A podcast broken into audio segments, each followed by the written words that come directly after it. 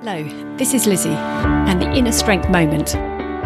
So, resilience comes in layers, I reckon. I've learnt through my own experience. It's through these tiny little moments that you build up thoughts and ideas as to how you can go about it next time, learning and building, or in some cases, just getting on and having a go.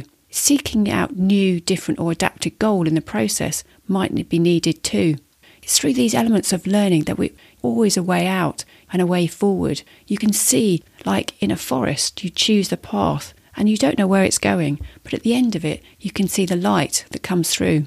As you don't notice this and the choices you make, you notice what's working and what's not working. So when things come along, you don't think, oh, holy moly, and get stuck. You just go, okay, pause, change gear, and let's get started.